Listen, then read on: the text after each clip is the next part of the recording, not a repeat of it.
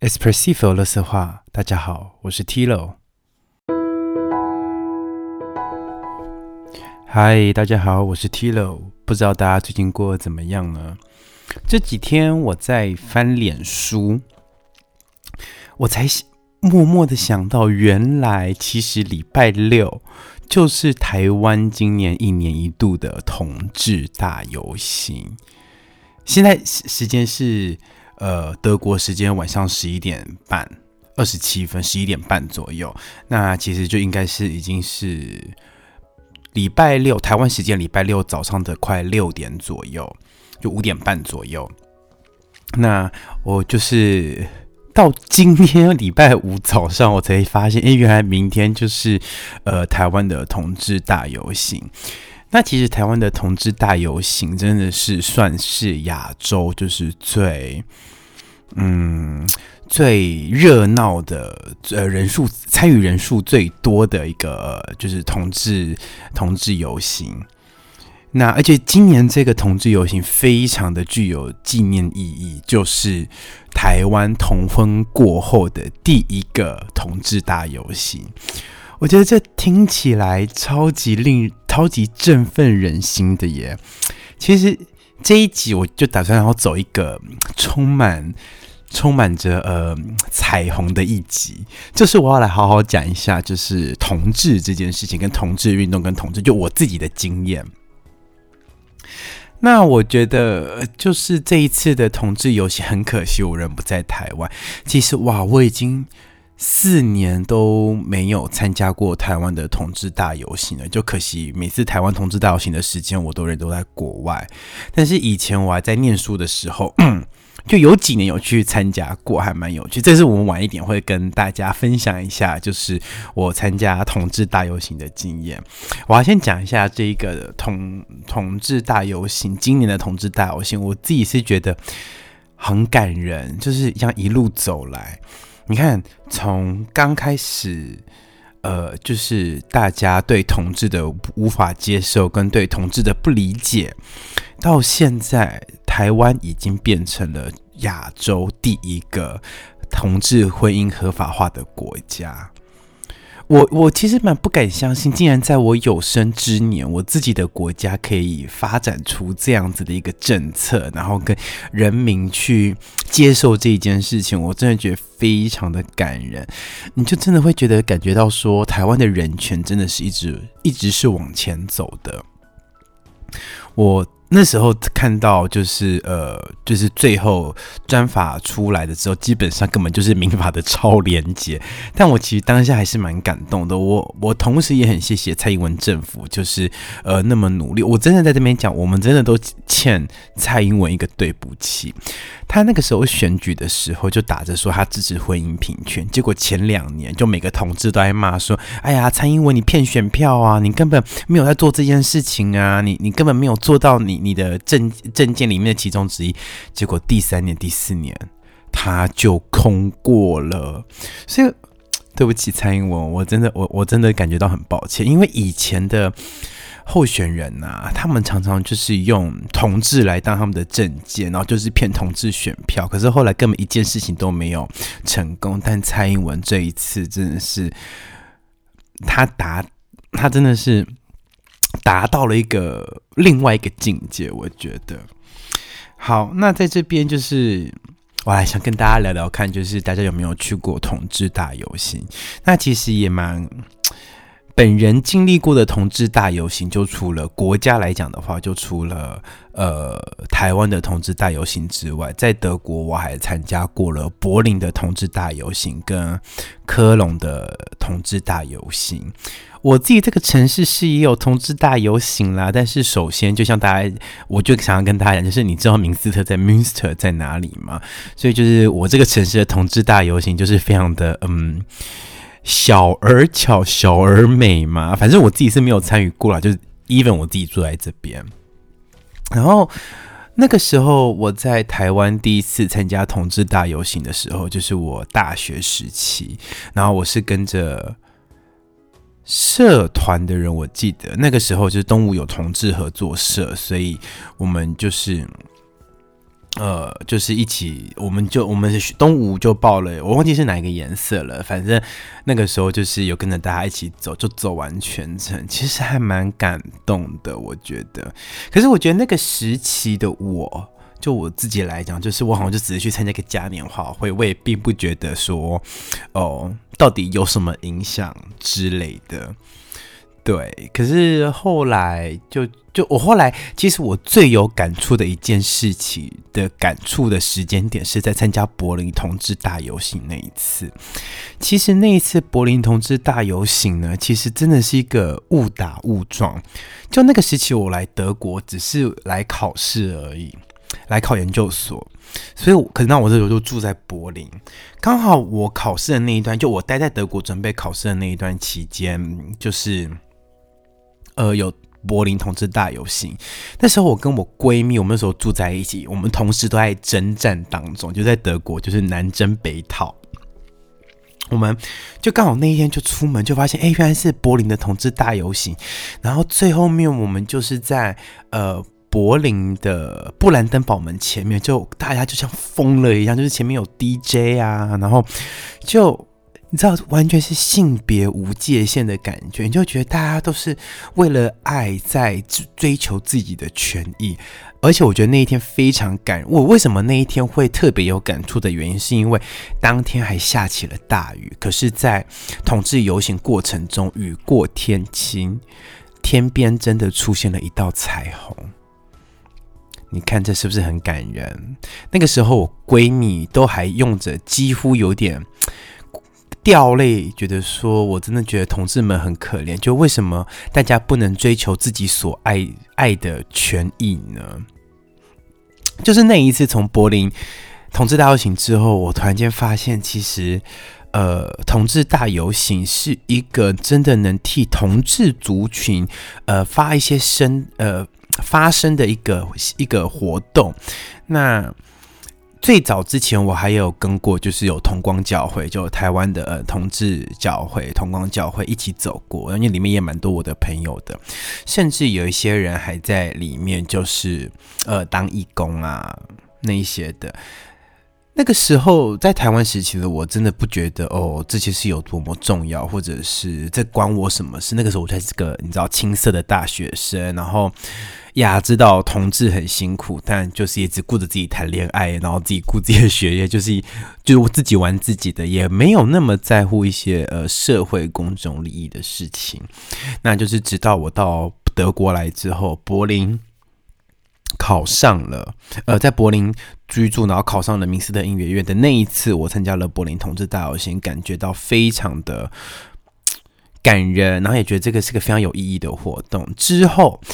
我就其实，在国外有试着跟一群台湾的海外留学生推动一些关于同志的活动。其实最早最早就是那个时候，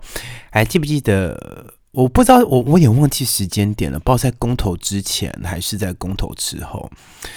呃，应该是公投之前，我记得那个时候就。海外的留学生就发起了一项运动，叫做“呃海外学生支援”，就是同志婚姻的一个活动。就是呃这件事情是从北美开始开始发起的，北美的台湾留学生们发起的，然后结果后来就慢慢蔓延到欧洲这边来。那就是欧洲可能就像柏林啊、慕尼黑这些城市，就是开始慢慢的呃有加有有有一起加入。后来是有一个我之前的学姐，她住柏林，她后来密了我，问我说愿不愿意做，就是在明斯特做这个活动。那我解释一下，这个活动的过程其实也没有什么，它可能就是有点像印标语啊，然后又印手环，然后我们就在一个地方聚集在一起，然后可能就是我们有一些 recording 一些记录，然后就是希望大家可以呃。就是等于是台湾人自己发声，所以就有点像之前太阳花运动那个时候的海外声援活动。Anyway，反正我就是做了这个呃呃，在明斯特的支援海外呃，海外学生支援同志婚姻的一个活动，其实那个活动其实就是叫 Overseas Support for Marriage Equality，就是在海外支持同性婚姻，那就是我们这一群海外小留学生所发起的活动。这个活动我那时候刚接下的时候，我其实非常的紧张，因为那个时期的我德文还并不是很好，所以其实你要去在德国做一些有点像这种集会游行的活动的时候，你需要呃，可能比如说你要事先向警察局争取。那个时候其实我真的没有想很多，我就想说，哎，就是一堆人聚在一起，然后拍拍照，拿拿标语就好。然后没想到那个时候，就是还好有一个德国人叫海诺，我在这边谢谢你，海诺 （Christoph Schwarz），谢谢你的帮忙，我一辈子感恩在心。就他还带了我去，可能就有点像他们的县政府、呃市政府里面的一些处事去处理这件事情。然后我就突然想说，怎么搞得那么复杂？就是我不是只要去警察局，就是登记就好了嘛？就登记，哎，我要办这个集会游行。后来我才发现，哦，没有关系，他们帮我们想的很周到。那个时候，我那个朋友我去帮我问，然后就还问说，哎，我们有没有什么需要什么？小摊子啊，需要遮雨棚啊，然后什么就是有点像发传单。我想说，我的天哪，我根本不需要那个东西，好不好？我只要有人来，然后可以就是录影，我就很开心了。然后那一，然后在这之前，就是我还联联络了很多人，比如说请人帮忙。那个时候，就是有人在网络上设计了，就是你印下来，然后剪一剪、折一折，就可以做成彩虹手环的一个，就是一个作品。然后那时候我就还是请人帮我印啊，然后还请人说：“哎，你可以帮我做吗？”然后我就很感谢，就是大家这样子的帮忙。然后那一天，呃，有一点点小飘雨，但是还是就是呃。我在这边还是要再次感谢一下我的朋友 Weber 跟 Aris，还有就是我最好的朋友糖糖。那个时候他们就帮了我很多嘛，比如说 recording 啊、录影啊，然后当然我们还谢谢非常多的呃，就是一些外国人，比如说呃，我们在明斯特里当地有认识一个社工，德国人，然后他就是专门做性别议题方面的社工辅导，然后他其实也帮了很多忙，他还去帮我们帮我找了一个政府官员过来，我真的其实有一点吓到，就觉得我没想到他竟然那么有力。那当然我不知道这个政府官员来了之后，他回去之后。有没有把这件事放在他心上？不过他有出现在我们的影片片段里面，所以我还其实 我其实还是呃蛮感谢的。就这个活动其实有非常多不一样的经历。那这个活动算是我在明斯特做过，就是资源活动里面算是我第一个经验。但当然目前是最后一个经验，因为我还没有持续的在。跟进很多很多领域很多资源。不过这件事情我是在明斯的有做，所以那时候我们还有录了一个做了一个小小的纪录片。那大家有兴趣的话，可以上应该查得到吧？我在想，就是上 YouTube 打呃明斯特，然后我记得好像是呃海呃同志婚姻海外声援活动。那应该你打明斯特同志婚姻，应该就是查得到了。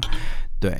然后那个时候就是 还有很多就是我的我自己的德国友人，其实也有来现场来支援我，那我真的非常感谢。然后那个时候还有包含就是一些东海的留学生、东吴的交换生、东海的交换生，还有一些从阿恒过来，阿恒就是一个德国小地方，可是一样跟我们在同一州。的三位女女女孩儿，就是也有特别来明斯的，而且重点是她还帮我们带了标语，我非常感谢他们。就他他们，因为他们好像是学就是设计、工艺、工业设计之类的，所以他们可能学校就是有一些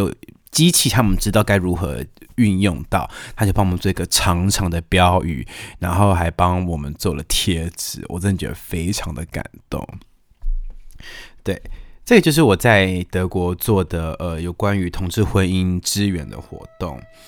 那我我我觉得这个是这个是哦，应该是这件事情做完之后呢，开始公投，然后公投完之后我就非常的难过，因为公投就整个就是完全就是，就你会想说怎么会这个样子？就我们是不是在同温层太久了？我那个时期其实还蛮失落的，甚至觉得想说。我不想再管这件事，我不想再 follow 任何关于同志的事情了，因为反正我也不会。我那个时候我想说，那我应该要想办法在国外工作，然后取得国外的一个什么护照，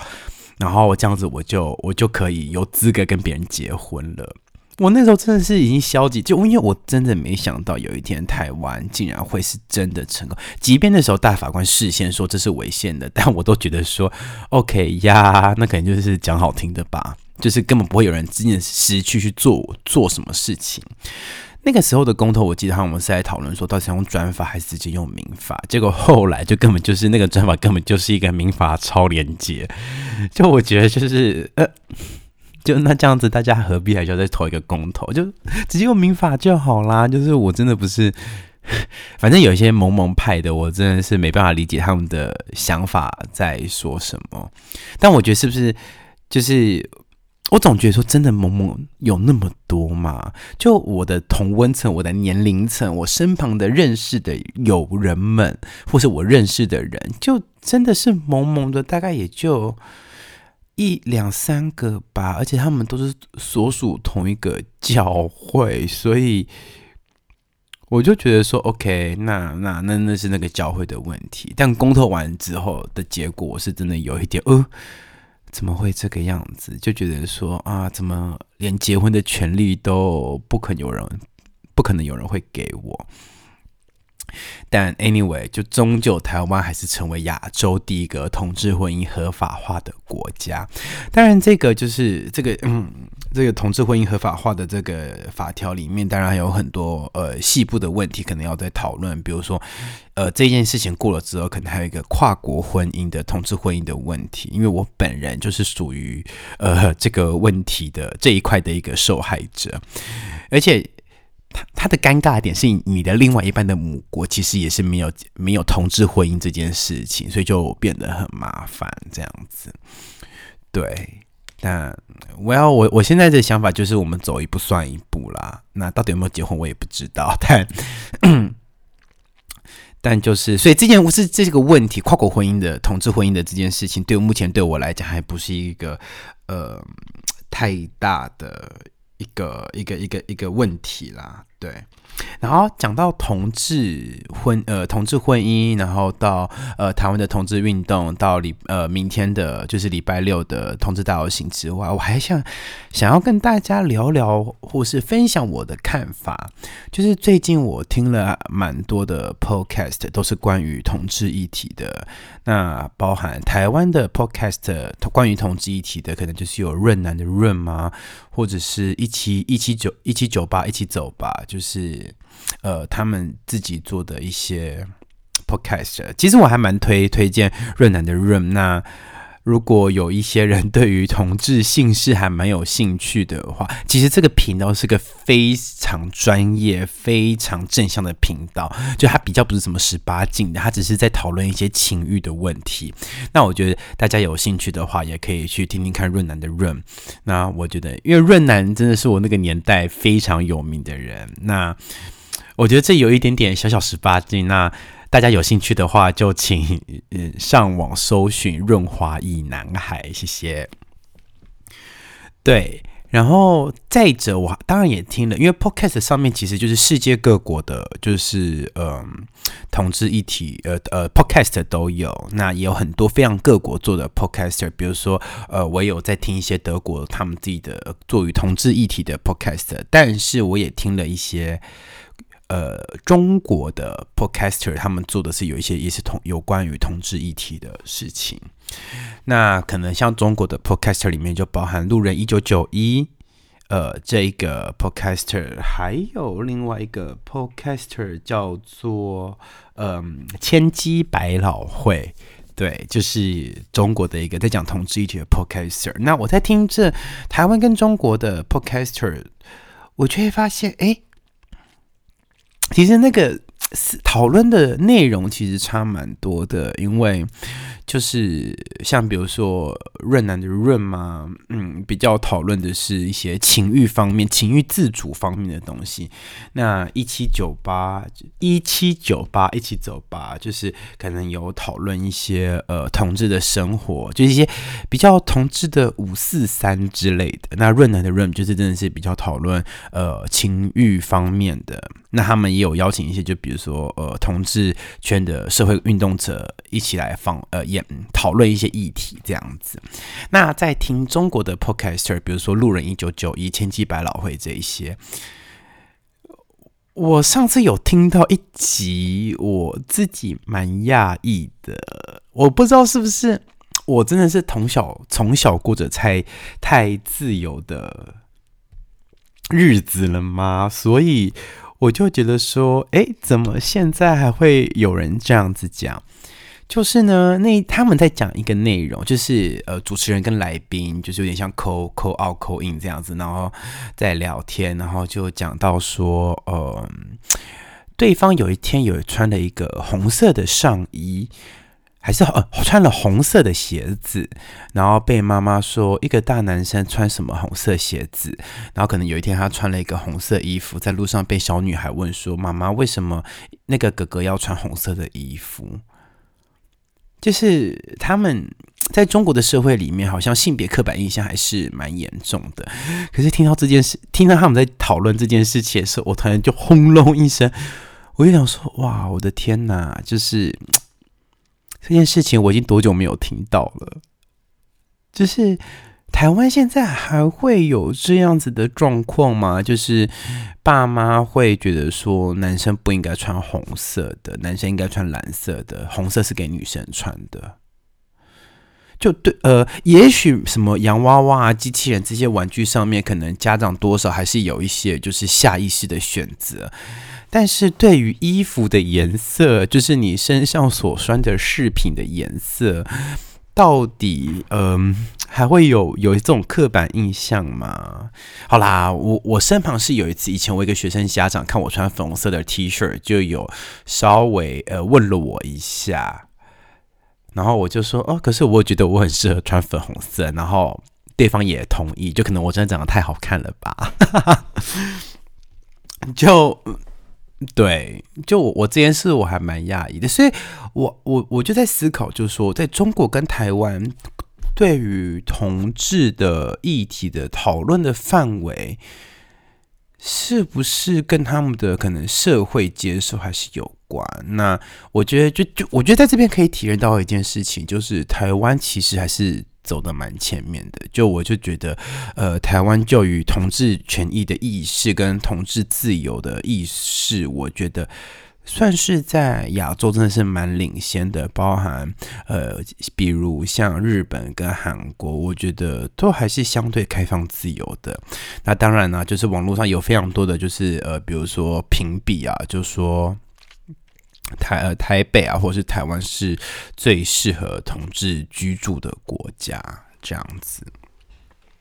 那当然看到台湾现在这么呃情况越变越好，我还是当然是非常的开心。那当然就是有很多事情是你一个大大的东西设定好，一定有很多小的漏洞，可能是没办法补齐的。那我我当然觉得这个当然还是需要时间的，慢慢的去慢慢凑齐。就比如说像是跨国同志婚姻这件事情，就还需要在大家社会在上再多多的讨论，我觉得也是蛮重要的。不过，呃，亚洲的同志运动其实我觉得有慢慢在整合起来耶，因为，哎呀，其实这真的是陈年往事了。就我大。我高三大一的时候就参加过一个合唱团，叫 G 大调男生合唱团，在里面担任伴奏。G 大调男生合唱团，G Major，就是我觉得可能就是大家都猜得出来吧，它就是一个纯男同志的合唱团，是不是非常的有趣呢？我本来说，我本来要讲的是有点荒谬，但我说不行，应该有点听起来太没礼貌了。就我自己以前也在里面弹伴奏，那当然就是后期我因为学业的问题，就是可能有点偏呃少太忙了，我就慢慢的我就没有继续在里面担任伴奏这个职位。不过呃，我偶尔会去看他们，包含就是我从德国回台湾的时期，我都会抽空去跟他们聊聊天，看看他们这样子。那他们这几年就有慢慢在做了呃亚洲的同志国际合唱音乐节。跟他们也有去参加，我他们他们之前有一次跑爱尔兰，那那爱尔兰那一次我有点忘不太清楚，到底是国际的什么什么什么，还是欧洲的什么什么同志合唱音乐节嘛？呃，我有点不清楚。不过他们就是也有跟香港啊、北京的一些人就是交流这样子。那我觉得这样交流一下，就我真的觉得台湾的统治非常的放荡。我这样子讲，我非很坏，就是我真的觉得台湾的同志真的口不遮口无遮拦，所以我觉得，呃，就可能台湾真的还是蛮自由的吧。我我觉得，我我觉得这个是一个。非常值得令人骄傲的一点。那在德国这边的话，好像就是更，我觉得已经不是什么自不自由的问题，是我觉得在德国德国这边好像是更是没有人在乎你这件事情，就是你喜欢谁，在德国好像是一个就是哦你的选择，那也。不关我的事，那你没影响我，我也没影响你，那你就开心就好，这样子。那我身旁的非常多人也是蛮，我的德国友人都是也是蛮支持我们的，对。那包含我的教授，他就是第一，我我来到校第一天，他就问我同学说，我是不是喜欢男生？我真的觉得说，靠，我老师也太八卦了吧。不过他当然是非常的支持了，当然他也有见过男友，然后就偶尔问问看我跟我男友的状况，然后跟我们未来的打算。那我觉得在德国就是一个非常的。很 OK 的一个状况，那我我的合作伙伴也都非常的能理解，然后跟非常支持我们。就听到我们做了哪些呃很很有意义的事情，或是我们的生活过得怎么样甜蜜，他们都觉得非常的开心，就很替你开心的那一种。那我真的也希望台湾的社会氛围。有一天真的可以是慢慢接受非常非常多不同一样的人，包含像跨性别、同志、呃酷儿，这之中有非常非常多细部的一些呃。呃，一些它的定义啦，但是我的意思就是说，就是不管哪一种人，就是就是那个样子。有时候我们断定一个人，他的个性不会因为他喜欢男生或喜欢女生而被我们讨厌，会被我们喜欢；就他的能力也不会因为他喜欢男生或喜欢女生，甚至他是个无性恋者而有所影响。对，所以以前很多人就会问我说：“ 哎，Tino，，你觉得那个谁谁谁是不是同志？”然后我都回，我一律都是回人家讲说，你问那么多干嘛？就管你什么事？就人家喜欢，就人家喜欢男生喜欢女生都不会喜欢到你，OK？就是你不用那么在乎的去讲，知道别人是喜欢男生还是喜欢女生。我觉得如果你你你欣赏对对方，你喜欢那个人，那你就去